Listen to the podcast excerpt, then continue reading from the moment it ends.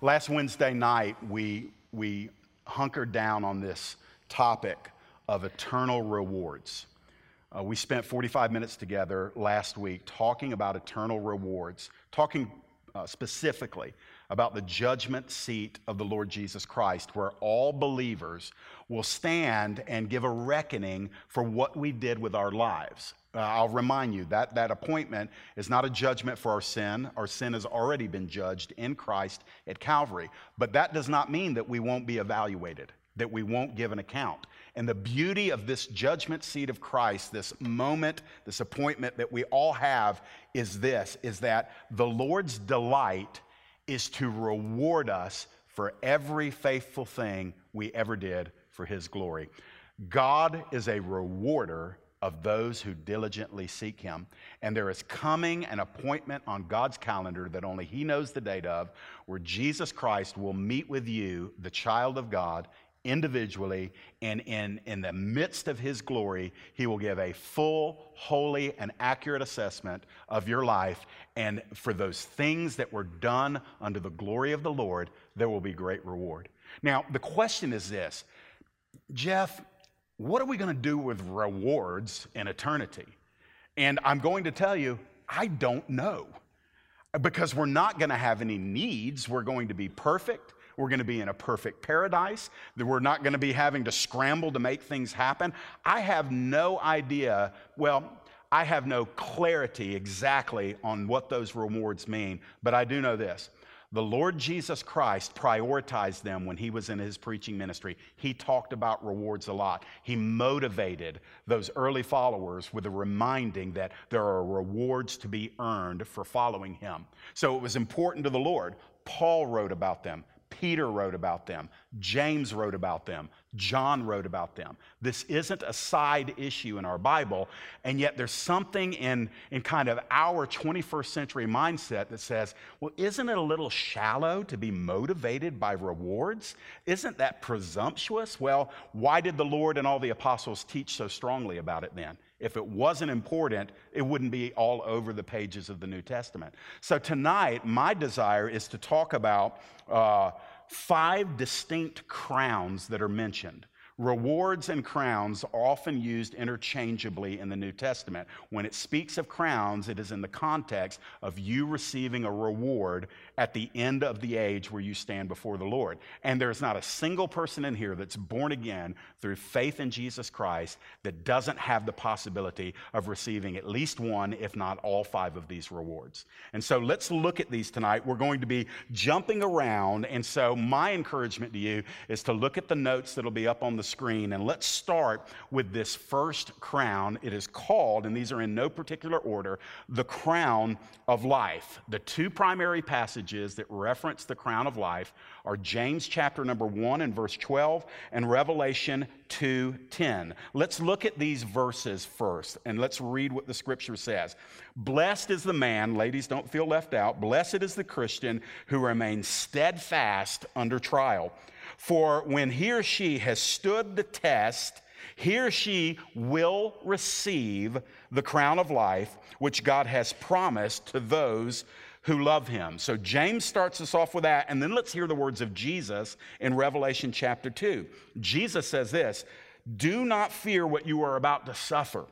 Behold, the devil is about to throw some of you in prison that you may be tested. And for 10 days you will have tribulation. Jesus says, Be faithful unto the death, and I will give you the crown of life. Okay, when we take James chapter 1 verse 12 and Revelation 2:10, just these two verses alone, we find out that this crown of life is revealed in scripture to be reserved for those people who have faithfully persevered under trials. It doesn't define all of the different types of trials. It doesn't compare a heavy trial with a, a, less than heavy trial. It simply says this The Lord Jesus is watching over our lives and He is shepherding us. And he is fully aware when we are in a season of testing and trial.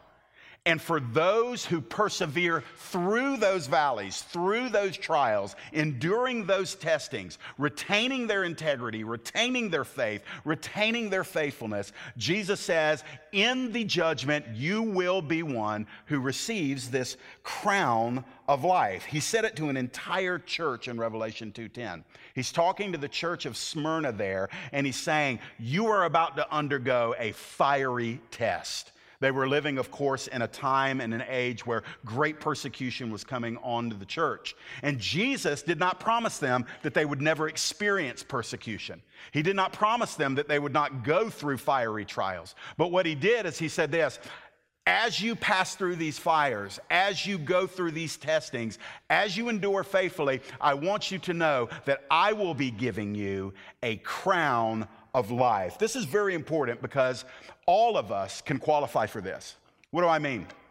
Every single one of you in here who's a follower of Jesus has gone through seasons where you know you are being stretched, you're being broken, you are enduring deprivation or loss or sorrow or heartbreak. It can come through so many different corridors. It can come through circumstantial issues. It can come through relational issues. It can come through financial issues. It can come through things like physical issues and suffering that you are beyond your control. And it tests you to the very core. It brings you to the place of repeated brokenness where you feel that there are days you cannot go on. You feel that you will not be able to make it. You are literally coming to the end of yourself. You don't have the answers that you crave. You're not feeling like the presence of God is anywhere near you. You are just simply going through something that threatens to swallow you. Oftentimes, when the crown of life is mentioned, and by the way, go back and read the former verses in James chapter 1, those first series of verses in James 1 are talking about enduring the test, going through the trial patiently leaning on the Lord with all that you have left. And it is a, it is a hybrid mixture of faith and surrender that, that at, at the end of yourself, you recognize, I don't know how I can do this. And it's in those moments where grace is infused. Just like we sang earlier, and you find that that grace is sufficient, that grace is enough. And somehow, in the midst of your refusal to quit, your refusal to start mistrusting God. Your refusal to respond in the flesh, but you just endure as the Holy Spirit empowers you. You come through that trial. And through every trial that we endure faithfully, I'm going to tell you, we leave that trial with increased intimacy, wisdom, and experience. We seem to get a little bit of reward here on earth when we go through a testing, but Jesus says that's not enough because I understood the weight you were dealing with. I understood the pain that you were feeling.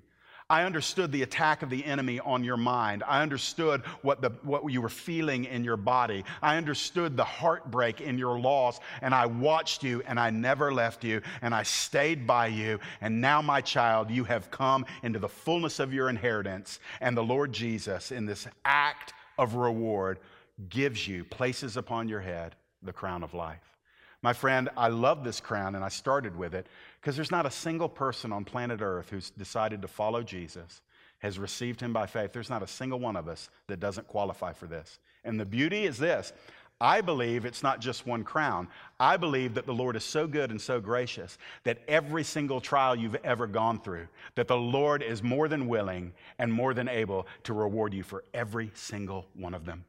And He makes it a point to say, I watched, I noted, you came through, I never forgot and I remembered. Some of you need to take courage in that tonight that as you endure difficult trials, that they're not arbitrary and you are not alone, but it is purifying your faith and bringing you into deeper intimacy with the Lord.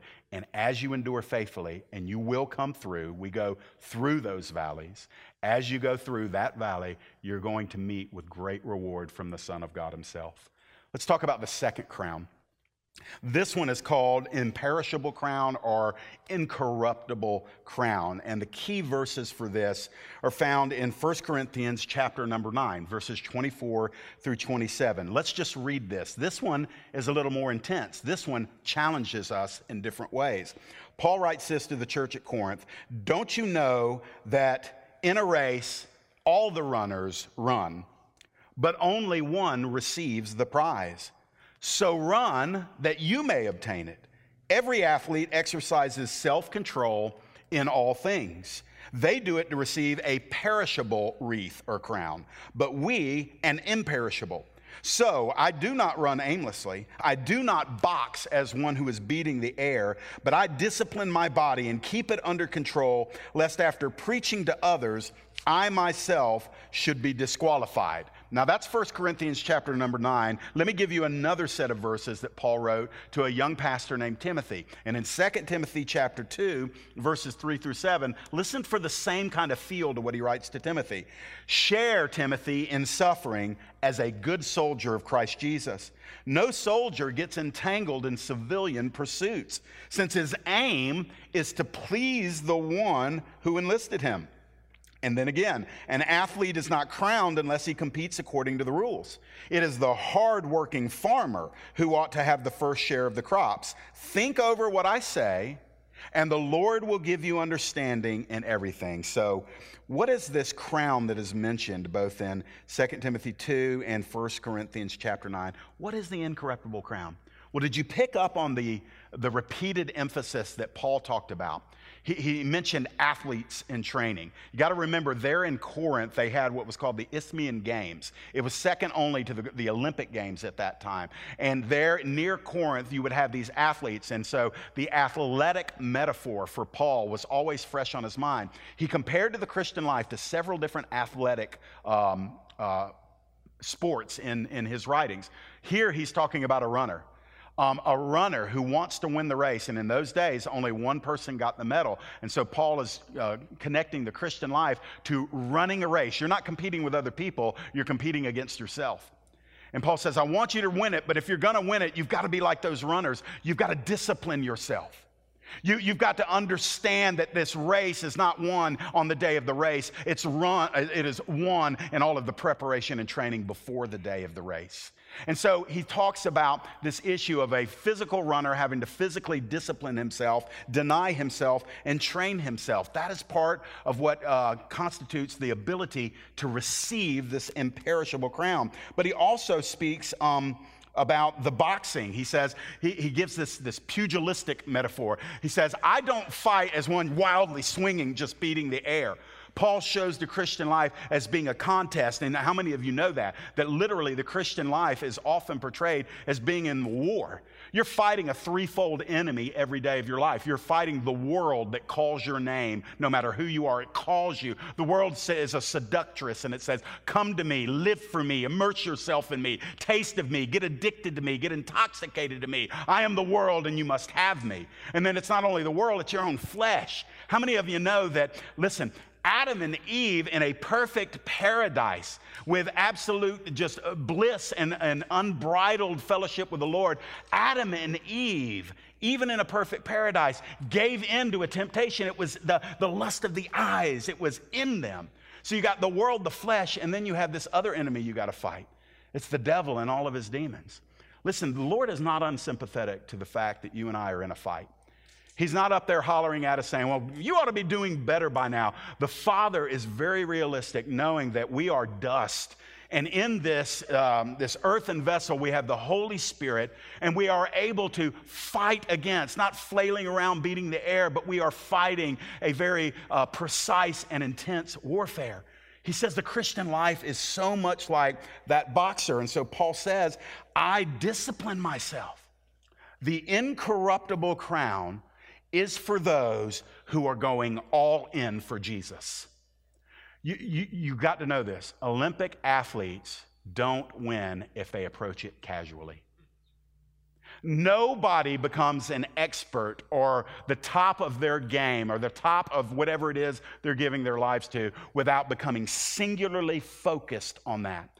The incorruptible crown is for those who discipline themselves, deny themselves. They literally approach part of the Christian life with a regimen in mind. They say, if I'm going to win, I'm going all in, but I can't play around.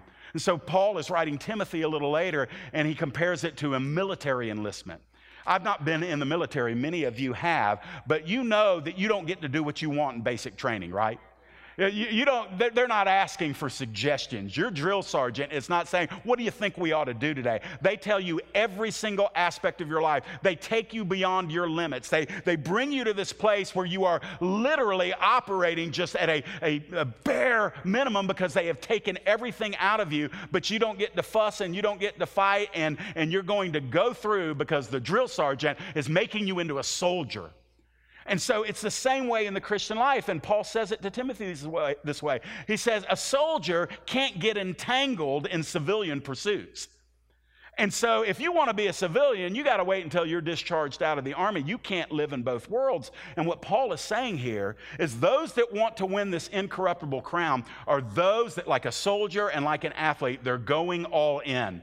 They're going to deny themselves even lawful things, even things that other Christians may be able to, to, to, to, to run with. But they say, No, I don't want to do anything that interrupts my singular focus on Jesus Christ. They view their lives as no longer being their own. They recognize they're bought with a price. They don't live according to their own whims or their own desires, but they discipline their hearts. They say they want to live by truth. They want to live according to the direction of the Holy Spirit. They want to live for the glory of God, and they understand that that removes the ability to live casually. Um, I don't ever want to be a legalist again. I spent the first five years, maybe four to five years of my Christian life as a ignorant, full-blown legalist. What a toxic combination, ignorance and arrogance. I mean, it was terrible, especially for a few people that were very close to me at that time. And so I never want to be a legalist again, but I want to tell you something. Discipline and sacrifice and self denial do not necessarily equal legalism. Sometimes it just means I've got to put my flesh to death. And if I feed my flesh at all, it has the ability to take over. I never want to do that. So what do I do? Paul says, I beat my body under submission. I bring myself to a place where I view this thing not as a casual stroll through the fields, but as an, an intense battle that I want to come out on the other side winning. Why do we want to win? Because our life is a reflection of the one who offers us this crown. I want to stand before the Lord. You want to stand before the Lord, and you want to know that to the best of your ability, as you were finishing your race, you were one who went all in for Jesus. For those that do, the Lord says, You're going to receive an incorruptible crown. Why did He call it that? Because whoever won the boxing match, whoever won the race, whoever won the prize in the games, they would get a laurel wreath and it would go upon their head, and that was the crown. It's not like these big gold bejeweled crowns that we think of. It was a garland and it went around their head, and within just a few weeks, that wreath, that crown would be perished. It would dissolve, it would literally die.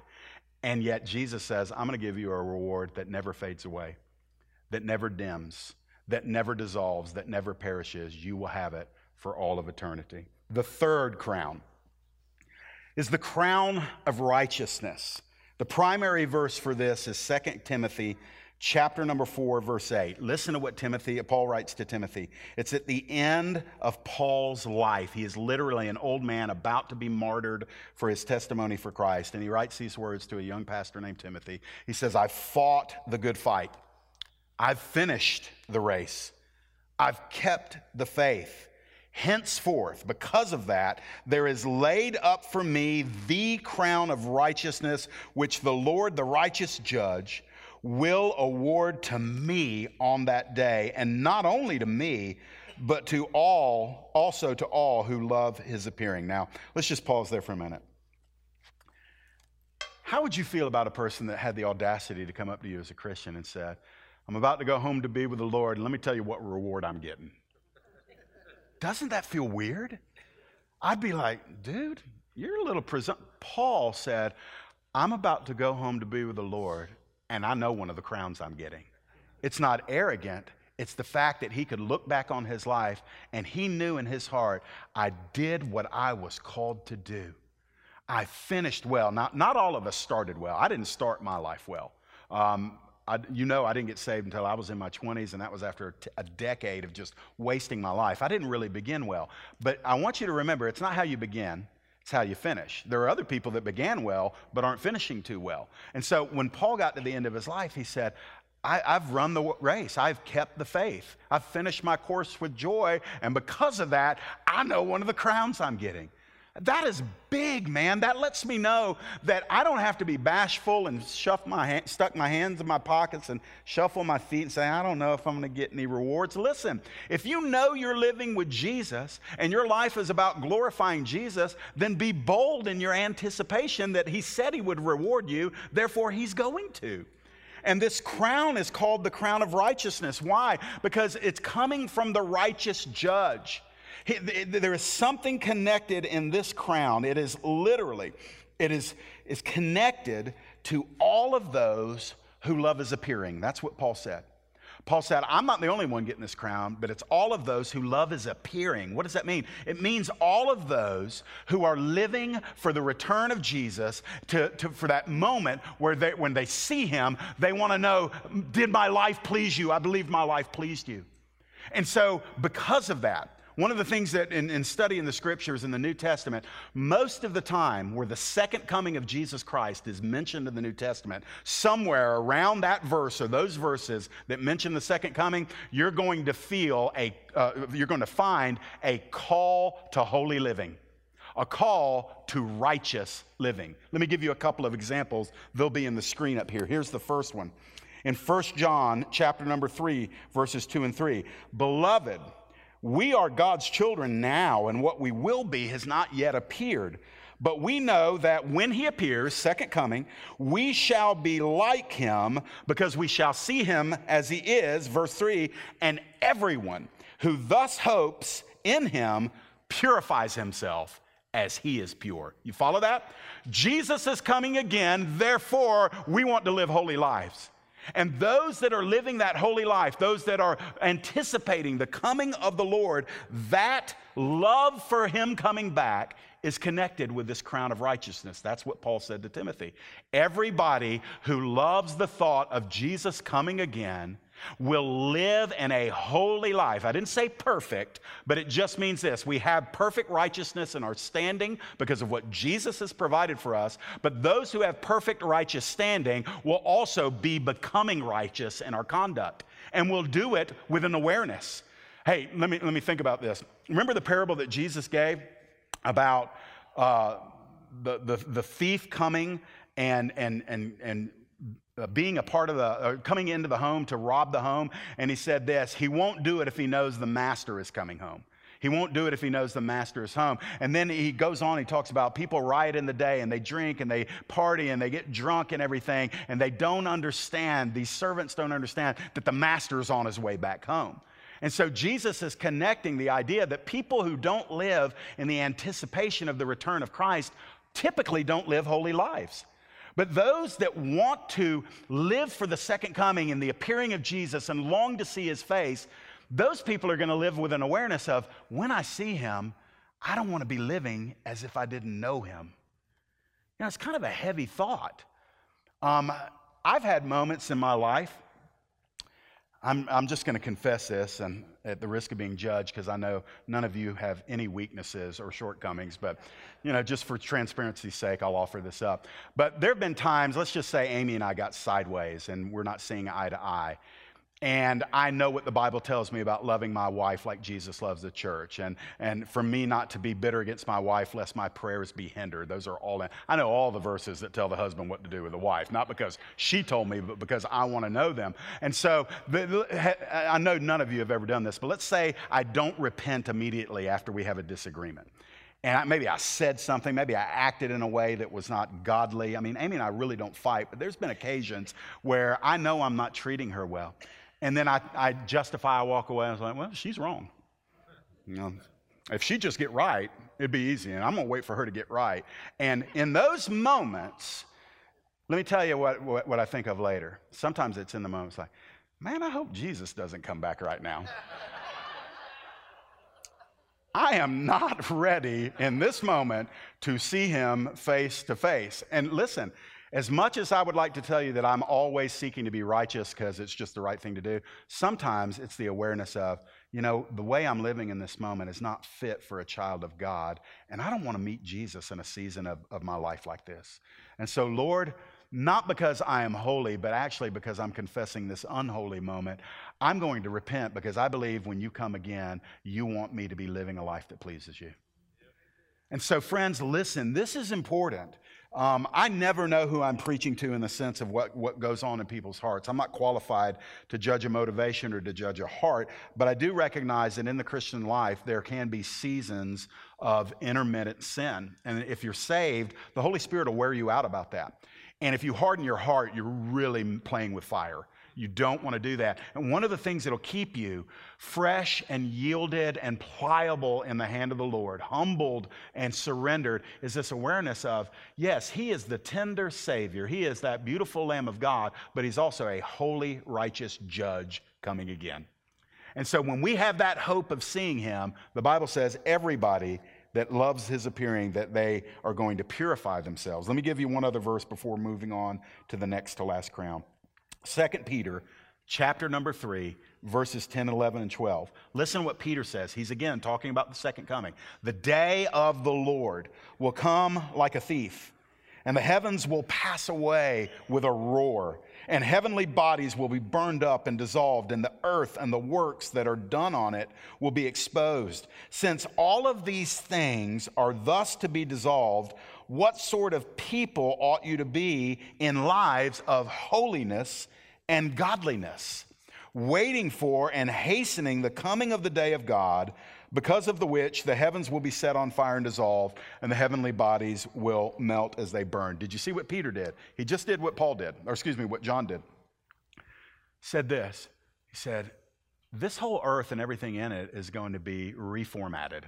There's going to be a reboot of the entire cosmos. God is going to come in and bring a full resurrection and redemption to the entire cosmos where every trace of sin will be eradicated. And that includes Him refashioning planet Earth. That day is described as a day of judgment and fire. It's not going to be pretty when that happens. So he's talking about the return of the righteous judge. And then Peter says, Don't you think we ought to be holy and godly in light of this reality? It's just pretty intense, man. Now, you probably didn't want to come on a midweek service to hear about the earth being dissolved and, you know, fire coming on it. But that's probably exactly when we need it. When we're not thinking about it, that's when we most need it. Why? Because Jesus says, if you'll live in anticipation of my coming and you'll love my coming, and you will live as one who is aware that the Lord may return whenever he chooses. That's going to breed a holy, righteous life in you. And Jesus says this He says, I'm going to reward it with a crown of righteousness. You can receive that reward. You can receive, doesn't matter what you've done up to this very moment in your life, you can in this moment repent rededicate, get reborn, whatever you need to. And from this moment forward, you can say, My life is no longer about me striving for the world or the things of the world. Jesus, I'm fixated and consumed with the reality that you're coming again. Lord, empower me to be righteous, empower me to be, be holy. You're worthy of receiving that. So let's go to the fourth of fifth crowns tonight. We got just enough time to finish both of these. The crown of glory. This is an interesting crown because on a superficial reading of 1 Peter chapter 5 verse 4, it almost seems like this is a crown that only pastors or elders can get. But I'm going to help you with this tonight because this is a crown every single one of us can receive if we make it a priority. 1 Peter chapter 5 verses 2 through 4. Peter is writing to elders. It is in the context of elders when he says, Shepherd the flock of God that is among you, exercising the oversight, not under compulsion, but willingly as God would have you, not for shameful gain. He says, Don't do it for money, but do it eagerly, not domineering over those in your charge, but being examples unto the flock. And when the chief shepherd appears, you will receive the unfading crown of glory. Now, I want to say specifically in the context, Peter is talking to pastors and he's trying to, or elders, he's motivating them. When you hear the title pastor or elder, I think one of the most helpful things to me over the years has been, in a broad sense, to, to, to think shepherd. To think shepherd. One who comes alongside of those that need leading and feeding and tending to. Now, obviously, as elders or pastors, those people have a high call and even a higher accountability when they're given authority to exercise in the church. But I don't believe that we can only apply this crown to a very small group of people that ever populate the kingdom, namely pastors and elders. So, who also might this be for? Let me give you in the broadest sense. For people who are pouring themselves into others intentionally.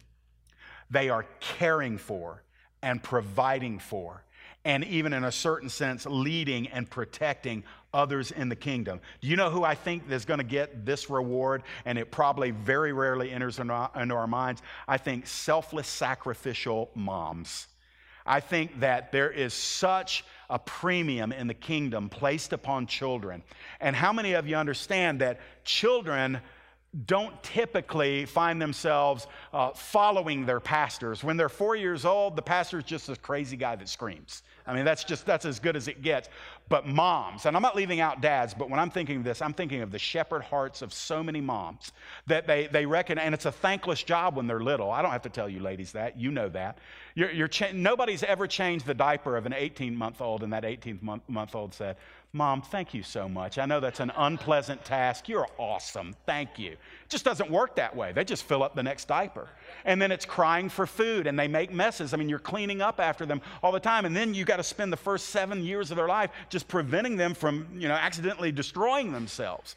And, and you're feeding them and taking care of them. And, and oftentimes, as husbands, I know I was when my kids were small, I'm oblivious to all this stuff that goes on. And I want to tell you something. In those formative years, it is these moms that are, are pouring oftentimes the kingdom into these little children. And it sets the, the, the foundation for what maybe elders and pastors will build on later. But listen, sometimes it's not moms of little children, sometimes it's adult taking care of a- aged parents. When, when the parents and the roles have reversed, and a parent is so old and that parent can't take care of themselves anymore, and right, maybe in the prime of their life, at you know, 50, 40, 50, 60 years old, an adult has to start giving care and shepherding that parent. Oftentimes, it can be ministries in the kingdom where you are giving yourself to the less fortunate, to the helpless, to the forgotten, to the cast aside. And what you're doing is you're saying, I am going to, not for money, not for reputation, not for fame, but for the sake of this one who needs pouring into, I am going to give some of my life to them. And I believe that in this broad application of this crown of glory, that anybody who will say, My mission, my calling, may never be to be on a stage it may never be to move the masses with my voice, whether singing or teaching or preaching. I, I may never have my name make the bulletin. But I tell you what I'm going to do I'm going to pour my life into those that have nobody else or not enough to pour into them. I'm going to be that person. Do you know how much like Jesus you are in that moment? When Jesus looked upon the crowds, he wasn't saying, Look who's come to see me today. Look who's come to watch me work miracles. Look who's come to hear the wisdom of God. He looked upon a crowd one day and he says, They look like little sheep who don't have a shepherd. And his mission became to become the lamb to lay down his life for those sheep, that those sheep might become sons and daughters of God. I believe that the heartbeat of Jesus in pouring into others is all behind this offer of the crown of glory. Let me give you another one. Let's just let Jesus say it. This is after the resurrection. Peter had miserably failed Jesus by denying Jesus. And yet, Jesus and mercy and grace, this is encouraging because it lets me know no matter how I've failed in the past, it's never too late because Jesus is always seeking to restore the fallen. And so he goes to fallen Peter. And in John 21, verse 15, the Bible says, John writes this when they had finished their breakfast, Jesus says to Peter, Simon, son of John, do you love me more than these? And he said to him, Yes, Lord, you know that I love you. And Jesus said to him, Feed my lambs. He said to him a second time, Simon, son of John, do you love me? He said to him, Yes, Lord, you know that I love you. He said to him, Tend my sheep. He said to him the third time, Simon, son of John, do you love me? And Peter was grieved because Jesus said to him the third time, Do you love me? And he said to him, Lord, you know everything. You know that I love you. And Jesus said to him, Feed my sheep. Peter, somebody's got to feed my sheep. Peter, I want you to feed my sheep. Peter, if you love me, I want you to take care of mine. Peter, if you love me, I want you to tend to them. Peter, I'm calling you into a life of shepherding. It's an amazing thought. We live in such a, a sensationalized culture with superstars, every from athletics to entertainment to politics, and unfortunately, even in the church. And Jesus is not looking for superstars. Jesus is not impressed and especially in the church because a superstar m- mentality in the church is so antithetical to the gospel. You know what Jesus is impressed with, if I can say it that way? Jesus is not impressed with strutting superstars, he's impressed with serving shepherds that look at these that need to be tended to. I mean, this is the heart of God. God says, I, I just want some of my people to spend their lives just taking care of others in my flock. And, you know, it's not impressive in 21st century Western American culture. Servants, especially in the Greek culture, more, more akin to really slaves in the Roman culture and the Greek culture. And it, it, wasn't, it wasn't novel or noble to be called a servant. And yet Jesus elevates servanthood and elevates shepherding. I want to encourage some of you that maybe haven't thought that your anonymous pouring into others that nobody notices, Maybe you feel like it's not valued, and maybe you made the mistake of thinking that it's just mundane work that doesn't make a difference. I want to just counter that by saying you will know at the judgment seat of Christ just how much Jesus valued that. Don't stop doing it. When they don't thank you, don't stop doing it. When they don't understand the sacrifice, don't stop doing it. When sometimes the very person you're trying to feed bites the hand that you're trying to feed them with, don't stop doing it. Some of the most needy people in the world are those that are the most hurt people in the world. And hurt people have made um, great skill at hurting other people. Most of the people in our lives that are vindictive and obnoxious and hostile and abrasive, at the core of their being, they're actually very hurt. And what they don't respond to is us just continually pointing out how messed up they are. What will absolutely radicalize their life is when they find somebody that'll tend to them and feed them and take care of them and love them in spite of how abrasive they are. And when you're doing that, you're being Jesus to them. And the Lord will never, ever forget it. So let's go down to the, to the last verse the crown of rejoicing. All right, I'm going to go ahead and tell you this.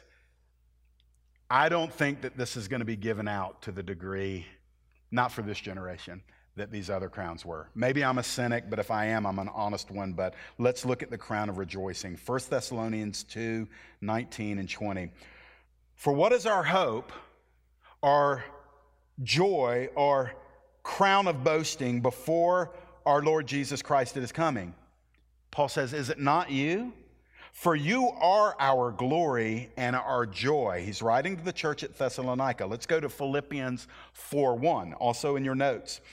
Therefore, my brothers, Paul writes to the church at Philippi, my brothers whom I love and I long for, you're my joy, you're my crown. Stand firm thus in the Lord, my beloved. And let me give you one other one from Luke chapter 15. This doesn't mention the crown, but it does give the context for the rejoicing. Jesus is giving the parable and he says this When he comes home, he calls his friends and his neighbors, saying to them, Rejoice with me, for I have found my sheep that was lost. Just so I tell you, watch this, there will be more joy in heaven over one sinner who repents than over 99 righteous persons who need no repentance. What is this crown of rejoicing? My friends, the crown of rejoicing goes for those Christians who view themselves as rescuers in the appropriate sense. These are people who are completely committed to seeking salvation for the lost. Here's a big word for you that you know the word it is the evangelists among us. Not the guy who runs a five day revival meeting evangelist. He might be one too. But I'm talking about those. Uh, I'm raising one. My daughter Alicia, who sang up here tonight, is meek and mild. And when we took her through through a, a test, a spiritual gift test. Um, there were two things that she had that skyrocketed above the others. The first one was amazing because I never saw it in this context, but she is just excels in the gift of evangelism. She feels for people. She wants people to be saved. She loves people. And the second one was shepherding. So she doesn't only want to win them to Jesus, she wants to walk with them after she wins them. And listen, this crown of rejoicing, Paul said to the church at Thessalonica and the church at Philippi. He's writing to Christians and he says, Y'all, if he was Southern, he would say, Y'all are my crown. You are my crown. You are my rejoicing. You are my joy. Paul saw these people that he had won to the Lord. He had established them in the faith. He had helped them along in their journey of faith. Eventually, he had to move on to other places, but he saw those that he won to Jesus as his crown, and he called them that. This crown of rejoicing is connected so deeply to the heart of God. I can tell you, if there is an area at Newbridge Church that, that needs an infusion of the wind of the Spirit in it, I'm looking at my friend Lorna out here right now. Lorna's an evangelist. I don't want to embarrass my sister, but she's an evangelist. You never see her by herself. And if she is by herself, she's looking for somebody that she can pour Jesus into. And God's just got his hand on her ministry. I think of those in our church that go out on Saturdays and they go out and they witness and they share the gospel and they do it in a just a raw way, not an obnoxious way, but they are literally talking to strangers to facilitate a gospel conversation. And there have been people that have been saved. It doesn't always have to be like that. But let me tell you, you've got people in your life that'll never come to this church. They'll never walk in the doors of Newbridge Church. But you are in their lives, and God will use that relationship. And if you will be prayerful and you will be sensitive, but you will also be clear, you will have opportunity to sow the gospel seed into their life. The beauty of it is this you're never responsible for the decision they make. So much high pressure evangelism tactics says, you got to close the deal, man. I remember being in evangelism seminars as a, just a, you know, a zealous Baptist, and I'd sit there and I'd just be salivating because we're getting trained on evangelism. It's like, don't forget to draw the net, brother, draw the net. you know, and I'm like, and so uh, when you leave, you have got like five verses, and, and, you, and you're armed with enough zeal in these five verses, and there would be times where I would be driving down the road. I remember driving down Boggs Road one time. And I don't know if it was the Holy Spirit or me, but I knew that I wanted to stop. And there's some dude who looked like an axe murderer, and he's walking the other way. And, and I just I put the car in park, put it in neutral, put the parking brake on, get out of my car, run down Boggs Road with a track, a gospel track in my hand. And I thought, I'm, I'm going to share the gospel with him. And the dude did not want to talk to me. He did not want to get saved, but I kept him there an extra 10 minutes. He said, Jeff, what were you doing? I was drawing the net, Taman, draw the net. Now, that kind of evangelism is not prototypical Christian evangelism. I'm not saying that if the Holy Spirit tells you to do it, you, you don't have to. But what I'm saying is this that's not really the way most evangelism is going to take place. It, it's going to take place with people that we work with, people that we're around. Uh, my boss led me to Jesus Christ. It took him two years, but he led me to Jesus Christ. And he did it daily. And, um, and sometimes he was a little aggressive with me, but most of the time he was just consistent and he loved me. And um, some of us think, well, we've got to be Bible scholars and we've got to know 150 verses and we've got to have our, our soteriology in line and we've got to have our eschatology in line and we've got to have all of our ologies. Come on. The early church didn't even have a New Testament, they were living it. They didn't have biblical education. Most of them were, they couldn't read. They, they, were, they were impoverished. They were poor. They were not high in society. They were, they were really kind of the castaways of their culture. And yet they were motivated and moving in love. They were compelled by the Holy Spirit. And they had a message that they knew if somebody believes it, it'll not only seal their eternity, but it'll change their life before they enter into eternity. And they loved them. And so when we can live with that kind of intentionality and just being aware of our relationships. I promise you this you don't have to pray for more opportunities, you just need to pray to be more aware of the opportunities you already have. And so when we are aware of our opportunities and we really care about somebody, it brings a natural flow to our engagement with them about the gospel. And if, I, I promise you this They may not receive your words initially, but they will not be able to ignore your love. And when your love is consistent and you have regular interaction with them, you just got to believe that God's going to drop their guard at some point and there's going to come a day. For me, it was August 4th, 1994. Scott Johnson witnessed to me for two years, and I kept lying to him, telling him I'm going to go to church with him. And on that day, he was coming into work. I was leaving. I worked night shift. He worked day shift. And I saw him. I said, Scott, I am going to go to church with you this Sunday. And he had a Bible with him. And he literally just took his Bible and slammed it down on the desk. And he just looked at me and goes, Jeff, you don't need to go to church. You need to go home right now, fall on your face, and ask Jesus Christ to be the Lord of your life. And you need to do it today. And he picked up his Bible and he went to work. And I walked out to my truck. I, am telling you, the fear of God hit me.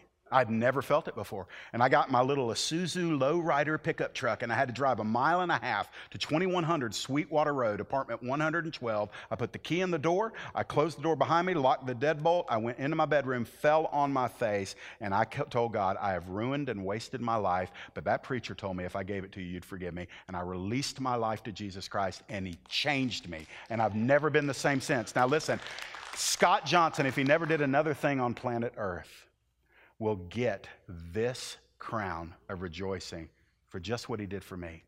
Friends, you're not immune from that. You can do the exact same thing. If it takes two years, it's worth it. If it takes 10 years, it's worth it. If it takes a series of rejections and they may mock you, they, they may laugh at you, they may not, they may not uh, honor what you say, but if your motivation is love for them, then God's going to bless that. And in the end, Jesus is going to reward it. Five crowns. Every single one of them is available to every single one of us. Let's live intentionally and don't be afraid to be motivated by reward because Jesus highlighted it. He often motivated us with reward. And then don't be afraid to say, Yes, I've seen what the Lord has done in my life. When I get to my end of my life, if I am finishing faithfully, I will have rewards because of the grace of God in my life and how I responded to it. I lived for the glory of Jesus. Amen.